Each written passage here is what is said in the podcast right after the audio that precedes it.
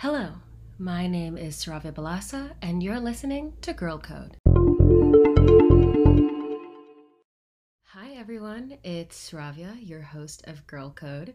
I know it's been a minute, but I'm really excited to be back with another episode for y'all. So, today's episode is with Vicky and Ren, two female engineers from Arista Networks, a company that they absolutely love working at. And if you're not familiar with Arista Networks, they're an industry leader in data driven client to cloud networking for large data center, campus, and routing environments. So, a lot of the conversation that we had really circled around what it was like being a female engineer at Arista Networks, what it was like growing into a more senior level role, and how that involves communication, collaboration, and a lot of other skills that aren't very talked about when you're jumping into the tech industry, but how important they really are. And I also just really enjoyed chatting with them about college life and how that really helped them to where they are. So I'm just really excited for all of y'all to hear this episode, and I hope you enjoy. So, this is a question for both of you. How did you get introduced to the world of technology, and where does that story really begin? Um, I'll just go first. okay. Uh, I actually got accepted to UCSD in um, as like a biotech major, and the funny story is that I was terrible in labs, and usually mistakes made in life sciences labs are extremely costly, literally dollar signs attached to it. um, and I was just thinking to myself, maybe this is maybe not the best job for me, seeing as I'm like the number one most clumsy person in the world. Um, and you don't know, but you know what's cool is um, I really appreciated. Um, I went to six college UCSD, and you were forced to take actual computer science classes. That was one of like the GE requirements. And actually, that was six. I mean, I don't know about right now, but for for at least when I was at six college, that was uh, we were the only college. The six college was the only college that required specifically computer science classes. Back then, it was CSE three and uh, 5A. And then, you know, I took them um, and I really just loved it. And I just switched majors after that. And I was just, I mean, it's like, so I mean, I really have to thank just um, honestly what I think is one of the best qualities about like, you know, uh, some of the university education that does force you into these different niches that you just don't really think about. And like, you know, I didn't grow up in a family of engineers um, nobody in my family is engineer. So like nobody ever even thought about this, right?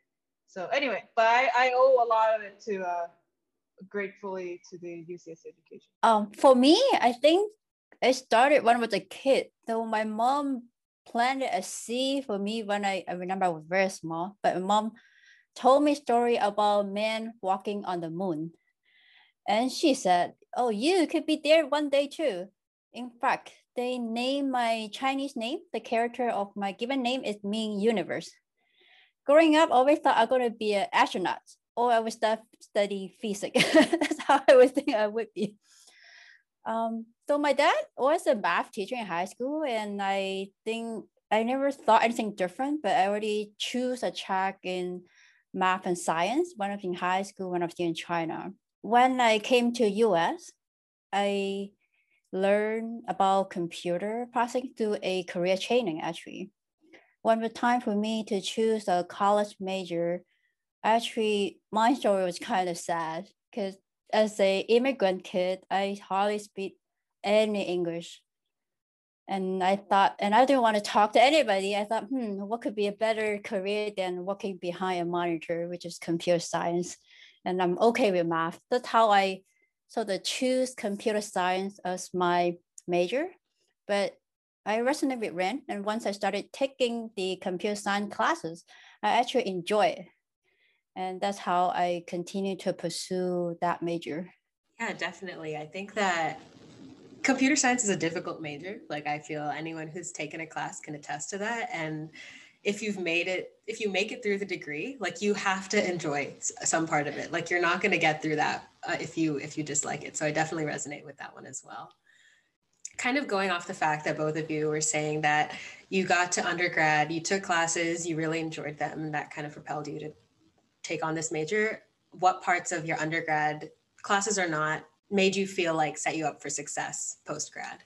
I think for me, actually, think everything about the school was very helpful, right? So we have, um, first of all, I think we had a study group all my uh, career, I mean, in school career.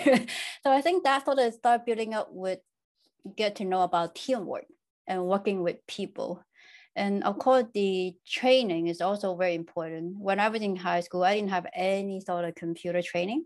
So I got all my fundamental training in college. And I think every single class teach a different aspect of the computer science or computer engineering.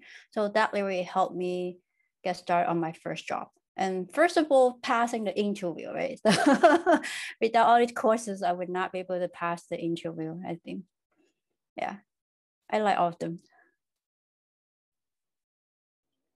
Um, I, I, I always find it, um, you know, it's almost like a little bit of envy because like I never had a study group. it's like I wish I had one, uh, but uh, it, it's like uh, it was far less social. I think when I was at UCC. Um, but uh, uh, um, you know, it's interesting because like when you're in these classes, especially in the lower division, right? Classes when you're just starting off, like you don't really think about where this is gonna get you. Um, and you know, you try to find a job like internship after like barely one year of you know computer science degrees under your belt like good luck right? Like i mean there will be companies but like really good luck right? Um uh for me though uh you know again, like I, I wish I did this on my own, but I think it's just like everything kind of lined up really well, which is um I was taking I I don't know if you know Rick Ord. He used to be uh yeah yeah yeah he, he that man is famous in the department. You can't you can't take uh, UCSD out of it or like really the other way around either.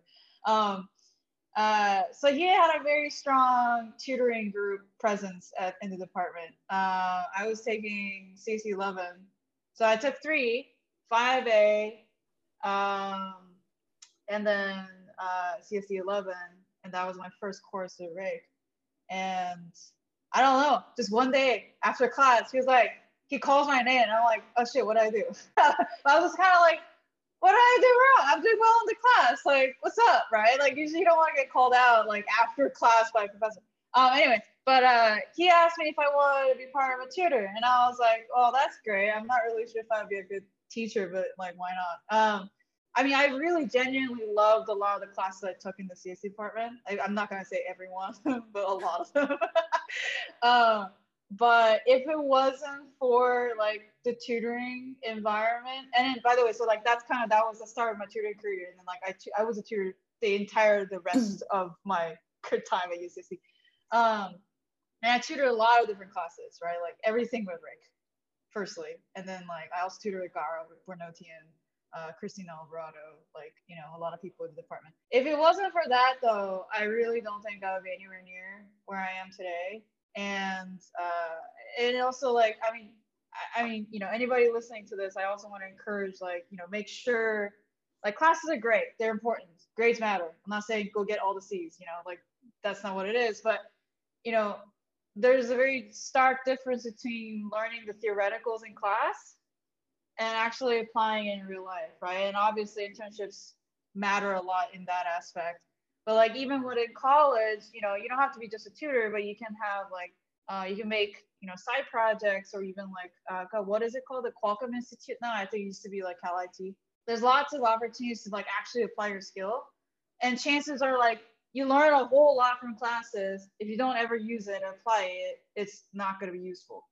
Um, and like for me, at least, I take all these classes until I really taught it back as a tutor, or like you know, it, in tutoring we also build like a lot of tools that we need to actually like you know run everybody's assignments or whatever. Um, you, you learn a lot from that, right? Um, so I would say like yeah, classes are great but then again, I was never really a good student. So like for me, the work experience is what really mattered. And uh, thank God for the tutoring program. And I highly encourage everybody to at least try it out for a quarter if they can. Yeah, no, I, I resonate with the things both of you said. First of all, I I did I don't know if it was there when you were at UCSD, Ren, but I was part of Spice. And so I oh, um, I was the first. Uh, I I the inaugural team or whatever they want to call it. It's just some fancy title. Um, yeah. Oh wait, were you were you okay? Were you part of the first Spice program, or were you the uh, or like subsequent ones? I, I don't. Remember. I was in Spice like 2018 something. So. Oh, so it's definitely the after I left UCSD. Okay. yeah. Oh, that's awesome because Spice. I think Spice. Pro, yeah, I was part of the uh, the very first Spice program, and then like I was one of the mentors. That, oh, that's amazing! Good for you. That's a Ooh, great program. yeah. so, for context for people, uh, SPICE is the summer program for incoming students, I believe, and it's hosted by UCSD CSE department. And I think going along with what you were saying, Vicky, I think being a part of that five week program before the school year started, before my freshman year, really gave me the opportunity to form a study group. And um, when I take classes now without my friends that I met in Spice, I'm like, how am I supposed to learn anything? You forget how nice it is to bounce ideas off with people, and it's nice to learn and grow with others. So I definitely resonate with that. And also, Ren, I'm, I'm also a tutor, and I've been tutored by lots of amazing Rick tutors in my time. And it gives you such an awesome opportunity to learn from people and like teach others. So gratifying. I could probably talk about it for an entire hour, but I 100% agree with everything you both said after you both graduated from college, you obviously did other things because you're here now. So, can you both take us through your journey post uh, your bachelor's slash your academic journey? I think for me, I, I was debating, you know, when I, after I graduated from undergrad, when I should go to a master's degree now. So I attempted assign like attend classes while I'm working. So I found it extremely challenging. The next path I took was uh, in the industry I'm, at right now, the, the networking. So we have a lot of industry certification. So whatever I learned directly apply to the job, right? So I ended up spend multiple years pursue multiple industry uh, certification and keeping it active. So that was my main uh, goal. And at the same time, I also try to branch off, like more than study the technology wise i'm trying to do something like critical thinking is more in the business class. And also um, join toastmasters. I've been in toastmasters for the last 10 years. I think it's very important as well. So these are my major self-driven study after post uh, undergrad. So like i think i kind of fit into this bucket of people where like they go to school but they don't really quite enjoy school um so uh, you know seriously full respect anybody that makes it through PhD, because I'm like, I don't know how you do it. Because like I personally like just can't deal with classes. Um, yeah, after UCSD, I worked at Qualcomm for a little bit, you know, and then joined Arista. Honestly, ever so thankful that they hired me in the first place.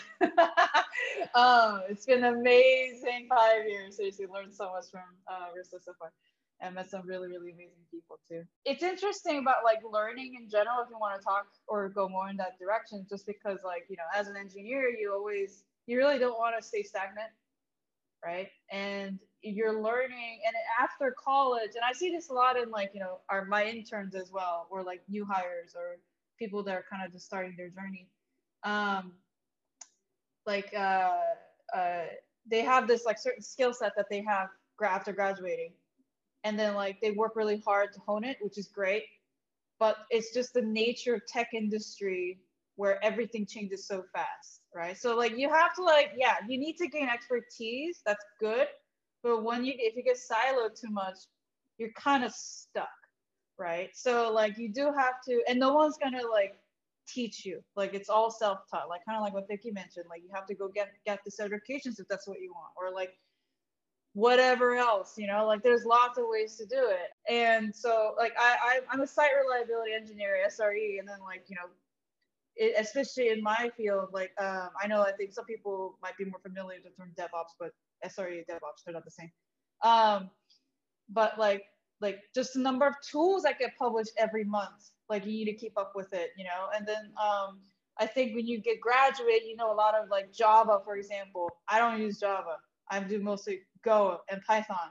And honestly, after that, you also have to know everything else because there's all these tools written in like, you know, Ruby. You have to know Bash also because you're gonna go work with Linux, you know. Uh, I hate Ruby, but have to work with it anyway. And there's always some obscure tool that's written in Perl, and you're like, who came up with this syntax? Like, why? um, and then, like, as much as I say I don't like to work with Java, I still have to look at Java code anyway. So anyway, my point is that like, oh, and then there, now there's Rust, right? Which is you know this this honestly an amazing brainchild of C C++. You know everything that kind of like kills you with C++ and memory management, it's like Rust is like holy grail. Um, but anyway, my point is like you just have to keep learning. You do really have to keep on learning. I mean, like it's kind of up to you how you want to chart your career, right? But um, learning doesn't stop just because you graduated. You have to keep motivating yourself.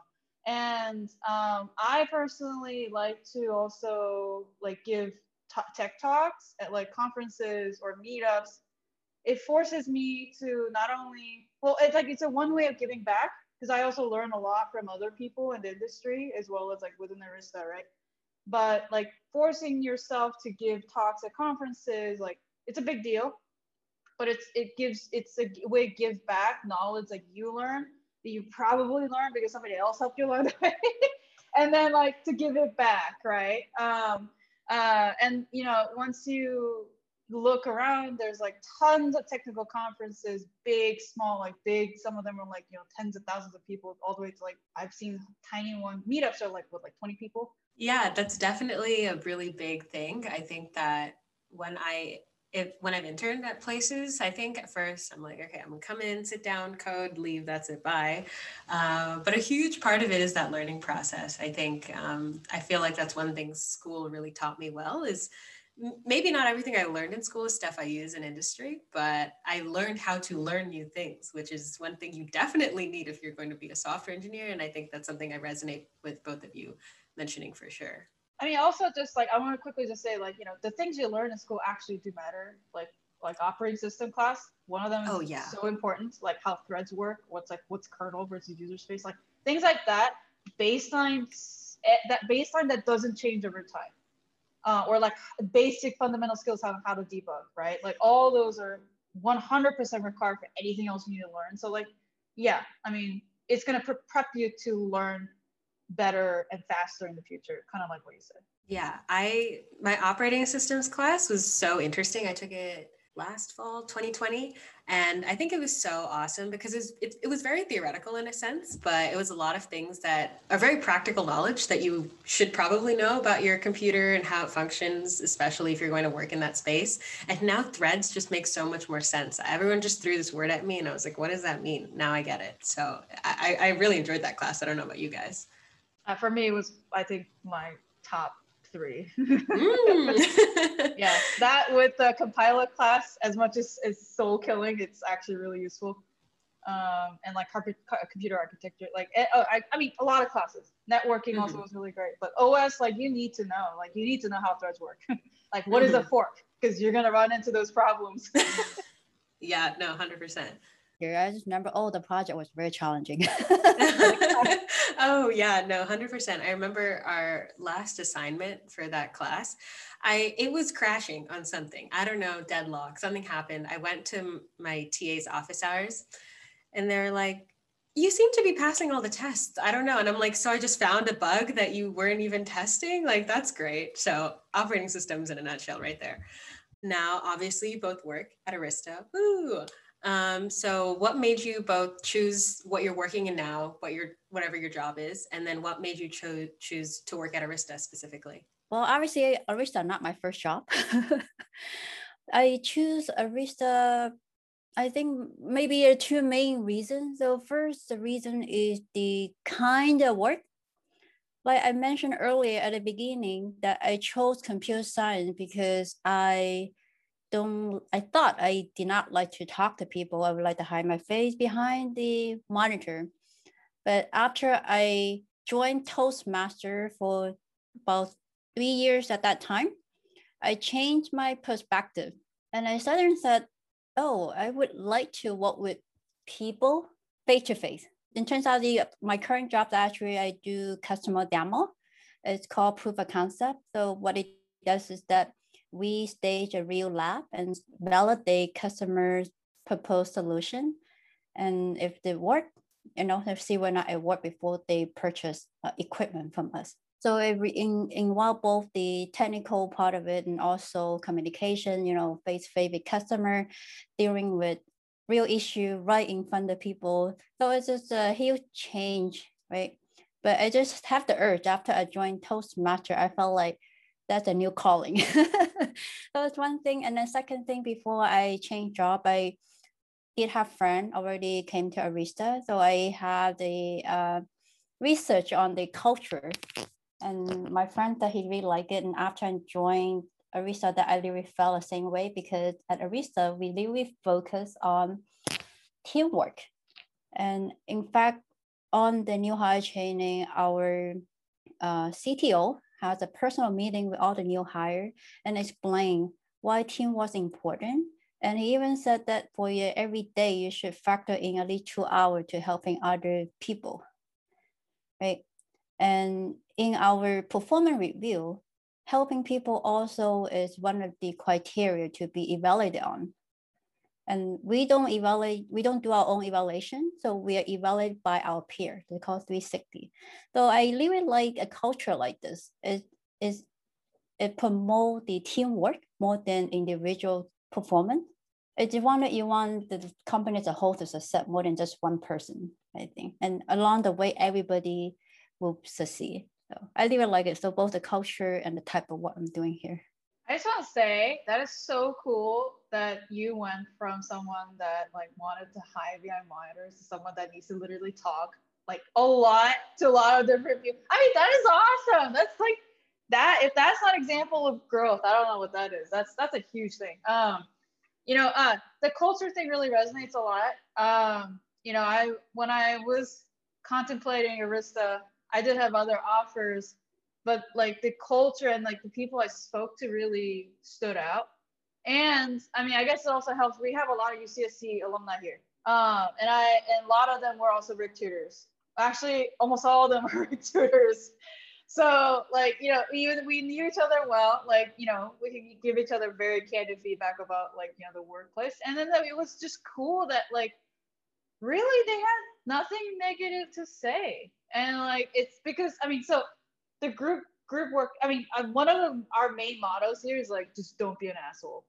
And that goes for everybody. Yeah gender doesn't matter. Like we don't it's not about your gender identity whatever it is. Like just don't be an asshole to anybody right?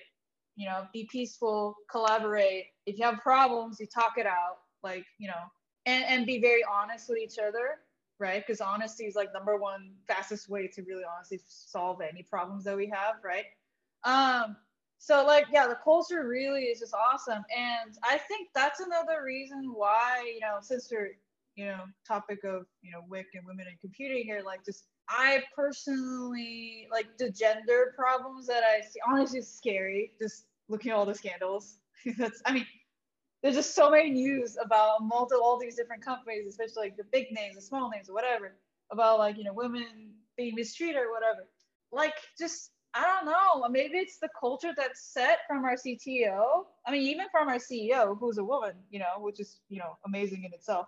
It's just a really cool culture. I love the people I work with. Like honestly, like I think they're like my family at this point. and I especially work on a team that we have to do these rotations called on-call rotations. Like that's part of just like that reliability job. And like you have your you have to work well with your team, right? You have to work together as a team because we're firefighting big incidents like service outages or whatever, right? So if you like have the discord among the teammates, it just doesn't work. Yeah, I mean, my team's awesome, people's awesome. Like I think I've been also on diff- multiple different teams at Arista, um, I've really moved around within the Arista trying to find like that one thing I really love doing. But every new team I went to, it's the culture remains the same, which is, you know, very cohesive, don't be an ass, try to work together. And also just um like people also just care like more than work, you know, like if you're sick, people actually care, like, hey, are you okay? Like that was really felt during especially our last year with COVID, right? Like everybody's really really trying to be cognizant of you know like even your mental health you know it's not just managers doing this it's everybody doing it to each other which is just super cool and you know i'm not saying other companies and they don't have cultures like this that's not what i meant but like at arista though it is number one thing that at least is keeping me here and for this long. It's like five, almost six years now. It's a very long time. yeah. yeah, I I think it's really nice and very telling that both of you are mentioning that the culture here, especially one of teamwork, is one that is keeping you at this company.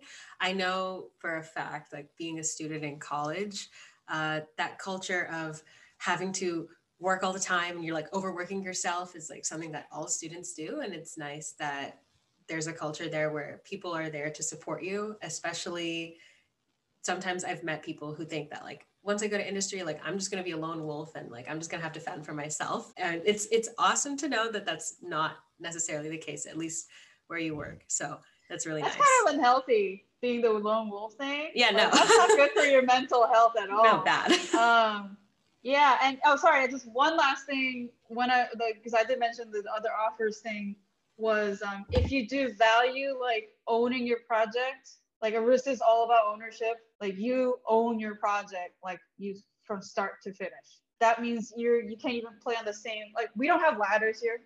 So that's another weird thing compared to other companies. We don't have titles. It's literally like software engineer, manager, director, C-suite.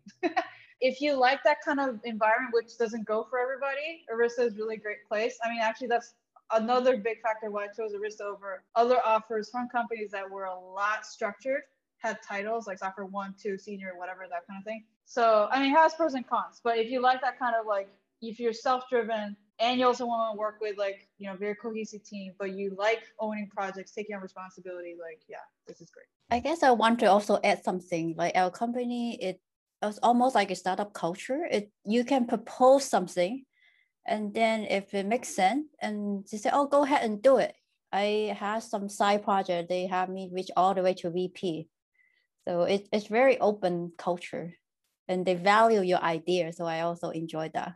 Yeah, that goes to the ownership thing. Like, I mean, this, this that kind of freedom is rare, honestly.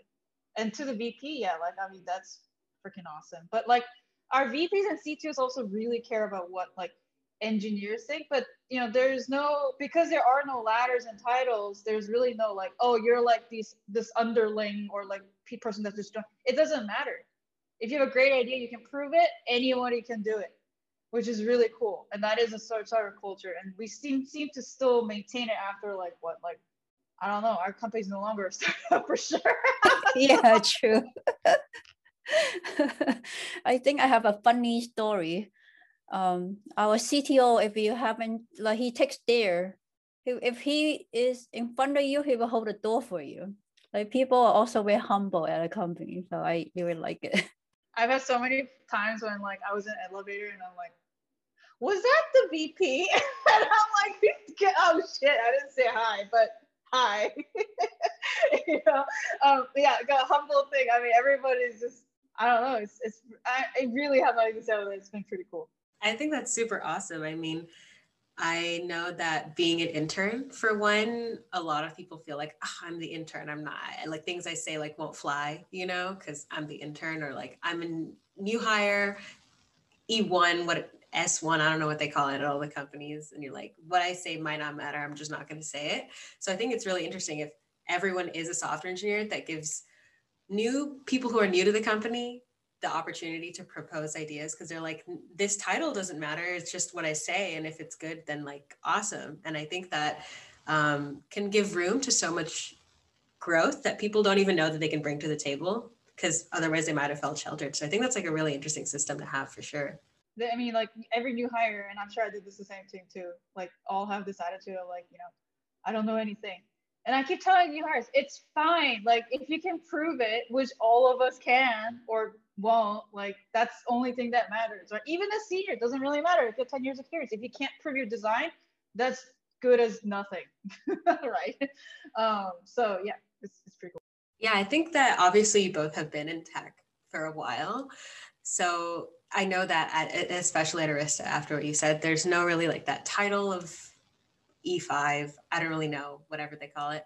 Um, but people probably look up to you more and come to you with more questions, especially having been at the company for a while. So, what is it like being in that role where you can give back to people or um, being someone with more experience at the company? It's very interesting. Like I mentioned, I always look back because I felt like I was a solo person before, but after I came to Arista, and suddenly I'll be saying, "Oh, you're the leader." I'm like, "Why?" it's at first a little bit strange. I think one of the most noticeable thing is that uh, my manager assigned me to be a mentor for the new team member like for a period of time, I think I have to mentor one person after like I might have to mentor four people back to back. It is very interesting experience, I would say. Like uh, my mentor gave me a very interesting task. I'm sure some of you guys, you know, at Teamwork might be that. I'm as a mentor, I'm responsible for the project, but I'm there to help people to grow, to get to know the process, but I'm not allowed to touch, like to do the hands-on part of it the implementation part of it, but I'm also responsible for the final outcome of the project. there was a lot of parameters that I need to work with.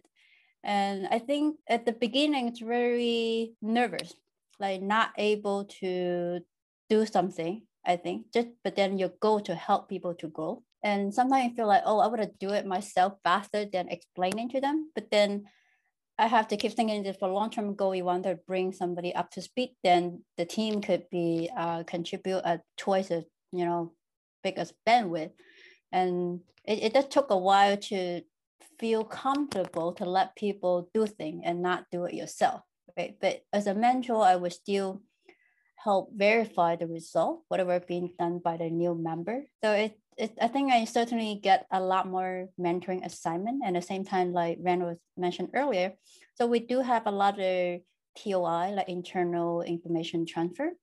And I try to present it in a detailed way so that people can learn from it more. So I spend more time on preparing the slides and get more information, things like that.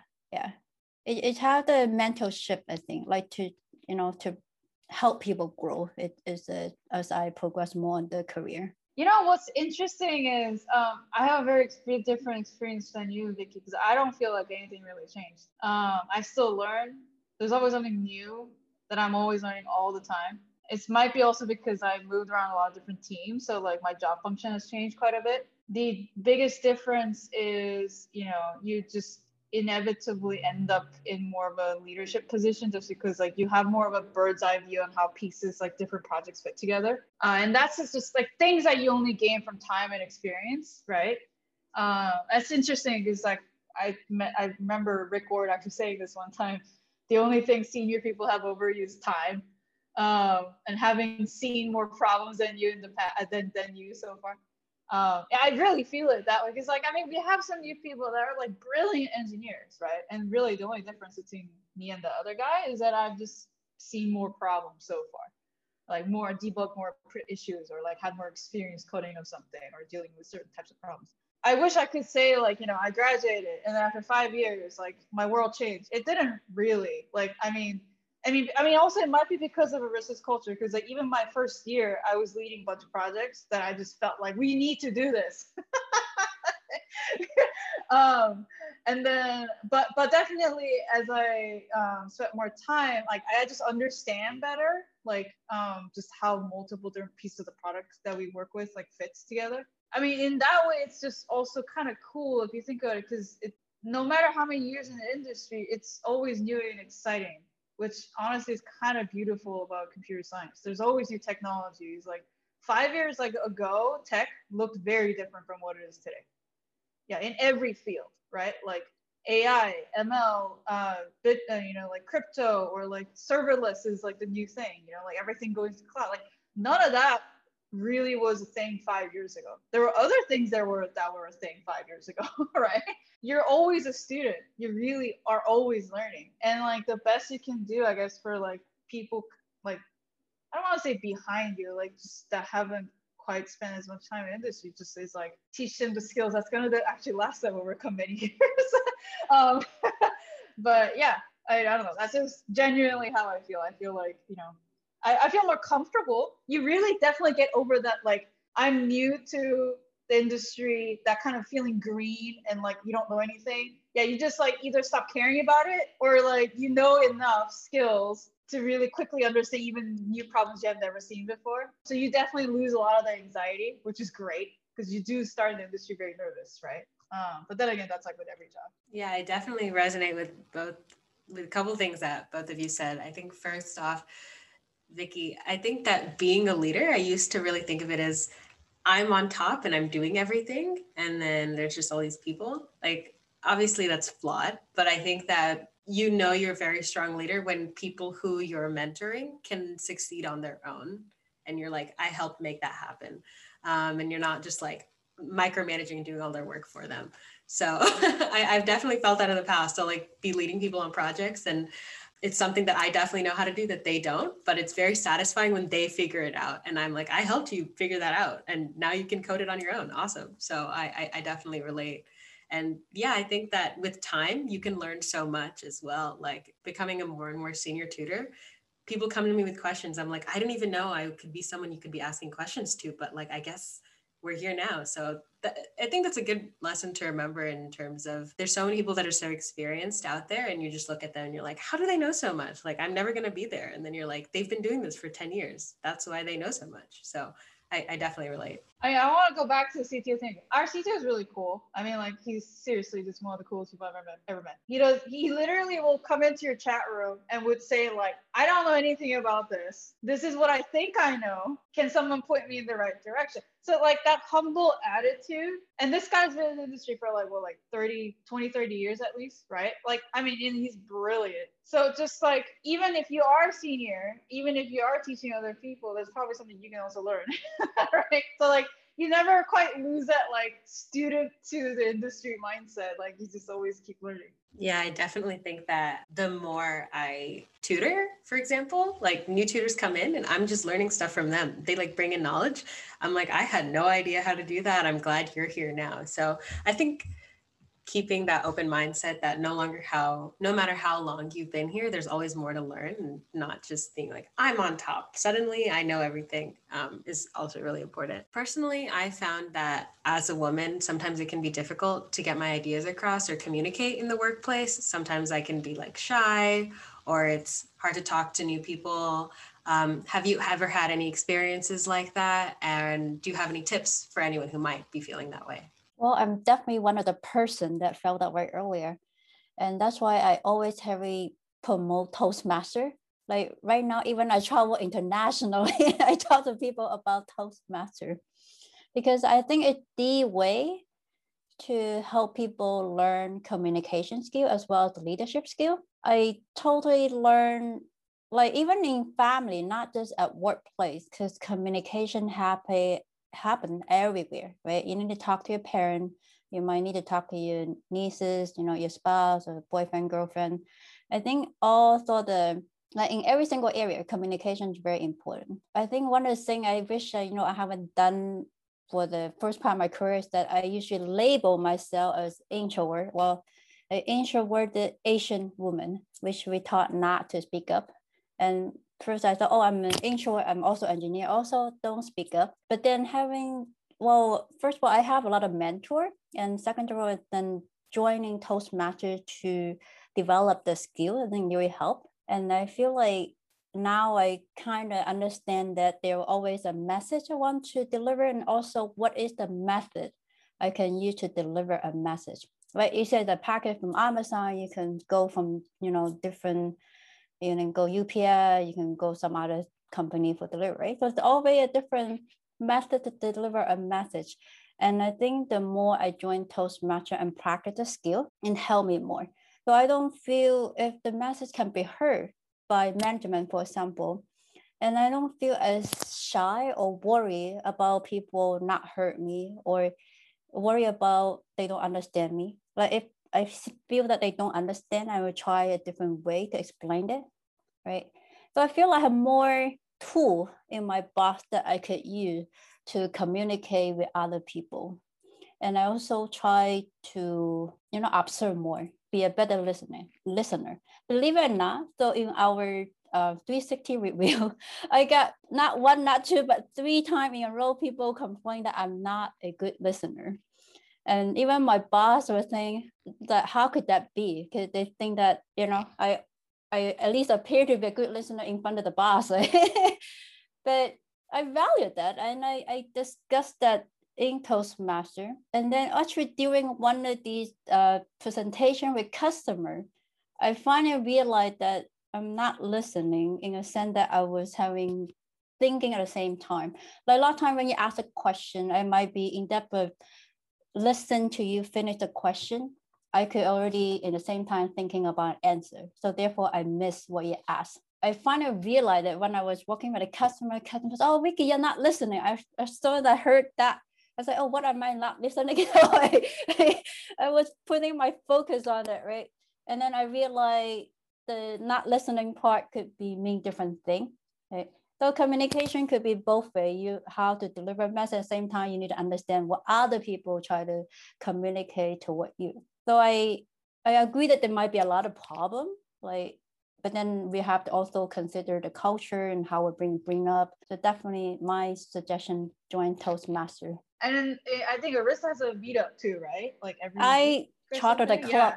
I'm the founder. Oh, that's oh, that's so cool. Um, I don't know if you, I, Leo used to be in Toastmasters. I don't know if you know him, um, Leo Kong. But anyway, whatever. Um, so uh, it's interesting you bring up the people so-called complaining that you don't listen because I I also would agree with your boss so that's not quite the same. But you know, asking questions help. I don't know about you, but sometimes somebody tells me something and I'm like, I literally have no idea what you wanted out of me like you just talked at me for 30 seconds i mean come on like you you you end up in sometimes in situations where like even if you're like intently listening some people just talk at you right it's not a conversation and you have no idea like like you just listened great i have context but what did you actually want from me right i'm i'm, I'm in the situation a lot i think it's especially more frustrating when you're dealing with like customer cases and i'm like yes i understand the context what do you want right like i still don't know what you want I ask a lot of questions. You know what's funny also is that like asking questions doesn't really usually actually bother people. You think it bothers people, but actually doesn't.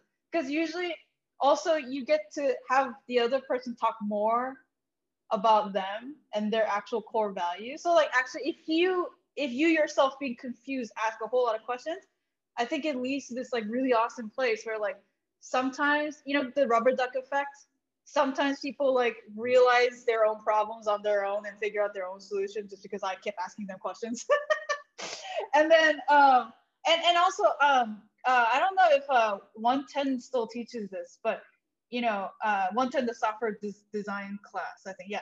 So one of the core things from that class is you need to really figure out what your use case is, right? And I, I, I did a little bit of jump there, sorry, but like really you can apply that for everything the more discerning questions you ask, let's say somebody says, like, I can't log in. Sorry, I'm going to speak from the services side of things. I work with maintaining services. Like, one of the most common things that we get from customers, like, I can't log in. I'm like, great. Let me ask you some questions about how you can't log in because that really can mean a lot of different things, right? You got to ask them about their operating system, which browser, which laptop they're using, what were they doing when they're logging in, like um, what what were they typing in? Like, how are they typing in? Like, we're using incognito. Like, there's literally a thousand things you can ask, right? I mean, obviously, don't ask all of it. Try to distill it down to which ones actually matter. But you know, it does really go into like use cases. I mean, that class really teaches you how to write, ask the right questions to figure out what features you need, which features you need to actually care about, and distilling down from like this giant project into a much more focused area, right? But you can really apply that kind of like figuring out use cases mindset, asking questions to figure out what is the core intention of the product or core intention of anything to every situation, right? If somebody has a problem that they're talking to you about, ask them questions to figure out what the actual core problem is, and you'll eventually reach it. And actually, that person will be also happier that you actually helped them figure out what their actual frustration was about. I'm sure you've seen this in tutoring. A lot of students come to you saying, like, I don't understand X. Like, I don't understand assembly. I'm like, okay, great. That's like the, the most vague question I ever got.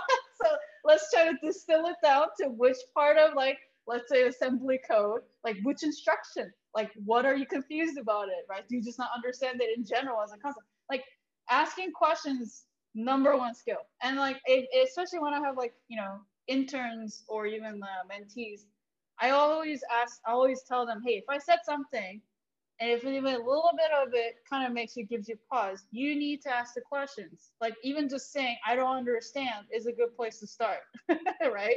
So many people kind of clam up. They don't want to look embarrassed. They don't want to think, they want, they don't want to show off like green or like, you know, they just feel, you know, very uh, shy about asking questions. And I'm like, that's the number one most harmful thing you can do for yourself.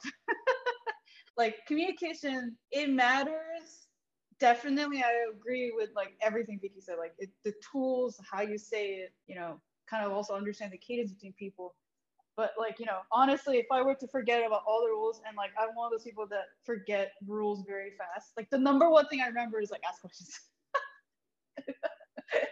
Um, and you'll eventually get to the place where everybody's happy.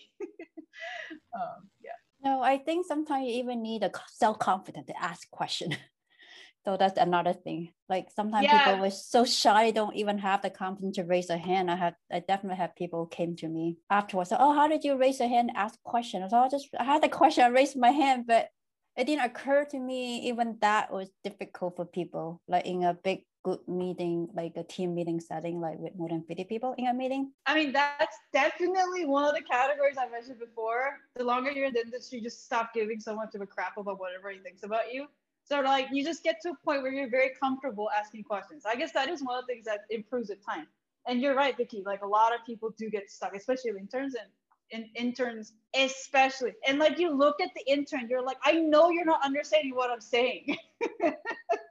Yet you're not asking questions. I know it's a fear thing. It's okay, right? And um, uh, this is why I guess being a mentor is you know very challenging. You have to like make it a safe environment for people to ask questions. Oh yeah that i literally that i remember from one of my internships everything was so positive and that was the one piece of feedback i got on something. I was i think i, I was learning something about stats something. And i remember my manager's like I knew you were confused and you didn't say anything. I saw it in your eyes and you did not say anything and you should. And I was like, I took it to heart. Like, I was like, I will get better at this. I think it's so important. And it, it can be really hard for people, like you're saying, Vicky, but I think it's just such a skill, especially asking those right discerning questions is super important and really good skill to have. You know what's funny? Since we're talking about feedback, because I just got my feedback too. And one of the things in there was like, I'm glad Ren actually asked all these questions because like those are all the same questions I also had, but I didn't I didn't I didn't I was too scared to ask it. But by asking these critical questions, we were actually like pushing the entire group to fix like core problems we have, right? and I, I mean, maybe it's just it is a personality thing. I really don't care if somebody thinks I'm stupid because, like, I what's more important to me is that I actually know the answer of my confusions. Yeah, I mean, just uh, it, it, like I said, it is doing yourself more of a harm. I wish people, more people, will be more comfortable with that thought because you are doing yourself severe harm by just staying confused rather than just like have 30 seconds of being embarrassed and just ask a question. Yeah, once I started doing that, it's like my whole life changed. I was like, things are making sense. Surprisingly, I was like, wow, you just wouldn't. No, I didn't expect it. I was like, okay, so it was it was, it was great. I, I I got it. So I definitely I definitely agree with that. You just have to have to shed this like irrational fear you have that people actually care because I was like, trust me, I think they're more worried about themselves. And like, the more you think about that, the better it gets. So I, I, definitely agree. What advice would you have given yourself when you were just starting at your tech journey, given everything that you know now? I have a short one, so I'll go first. Uh, just do it. Stop overthinking it and just do it. I agree. I, I think I wish I would take more risk because a lot of time we tend to be over concerned, maybe as a woman like you know we always feel we need to prove ourselves before we can do the next thing. So i think that is not required because you are like say if you can bring to you can bring to the school graduate you know in a good school i graduate from ucb and i think that you have the good foundation for you to learn the next new thing. And you know just do it. Not not worry about your capacity and along the way you always can get help from other people so leverage that as well yeah, definitely to try to expand your horizon as much as possible when you're young, when you have a lot of energy. Those are some really good pieces of advice. I, I feel like the more I do these podcasts, the more I learn things that I'll take into consideration as I continue in my career. But I definitely agree with both of those. I mean, to be fair, it's much easier said than done. and it takes years to really get comfortable, right? Yeah, 100%. I could say the same thing for every, everything we've talked about. I mean, the reason I think that having these conversations is so important is because it's things that you kind of keep in the back of your head. You know, it's it's true like asking questions is hard, communicating is difficult, trying not to overthink like you you know it, but the more you hear it from people, the more it's like you know what, maybe I'll actually think about it a little bit more next time. So, hopefully that's the case. And like, you know, going back to the lone wolf thing, I think that's just so silly because like everybody's feeling the exact same way. Everybody feels embarrassed. Everybody don't want to ask the embarrassing questions. Like everybody's anxious. They don't want to push like that bad code review that gets all the reviews, you know, comments or whatever. Like everybody has the same problem. Like honestly, once you realize literally everybody's feeling the same way. And honestly, it's interesting because I actually have this conversation with my manager quite often because I would be like complaining about something, and he's like, "Yeah, like I feel the same way," and I'm like, "Oh, that's cool. Actually, made me feel a lot better because I'm not the only person feeling this thing, right?" Um, you know, yeah, don't be alone wolf. Be I talk to talk to your group mates. You know, be be a good team member, and you realize you're not alone, and you're not alone in solving problems either, right? I had a quick tip for overcome the feeling embarrassing. Tell more self-deprecated joke.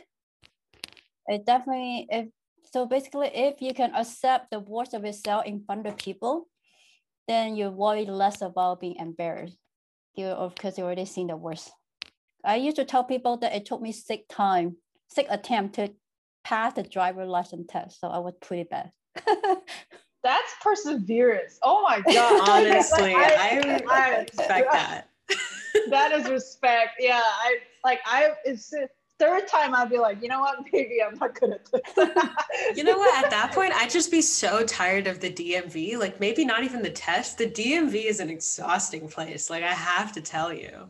Oh, you're so right. The sanity of being at the DMV six times. Oh my god, I didn't to think about that. Dear God. Uh, but anyway, respect, respect. Respect. You made it. We're oh, thank you. We're now here now. I feel better. and now we rode. We don't really have anywhere to go now with now with our driver's licenses. So that's super awesome. But it's cool. Well, uh, I just wanted to say thank you to both of you for being on the podcast. Really appreciated chatting with you, and it was awesome hearing everything that you had to say. Well, thank you for thanks. the opportunity as well. Yeah, thanks for uh, reading all this effort. It's really cool.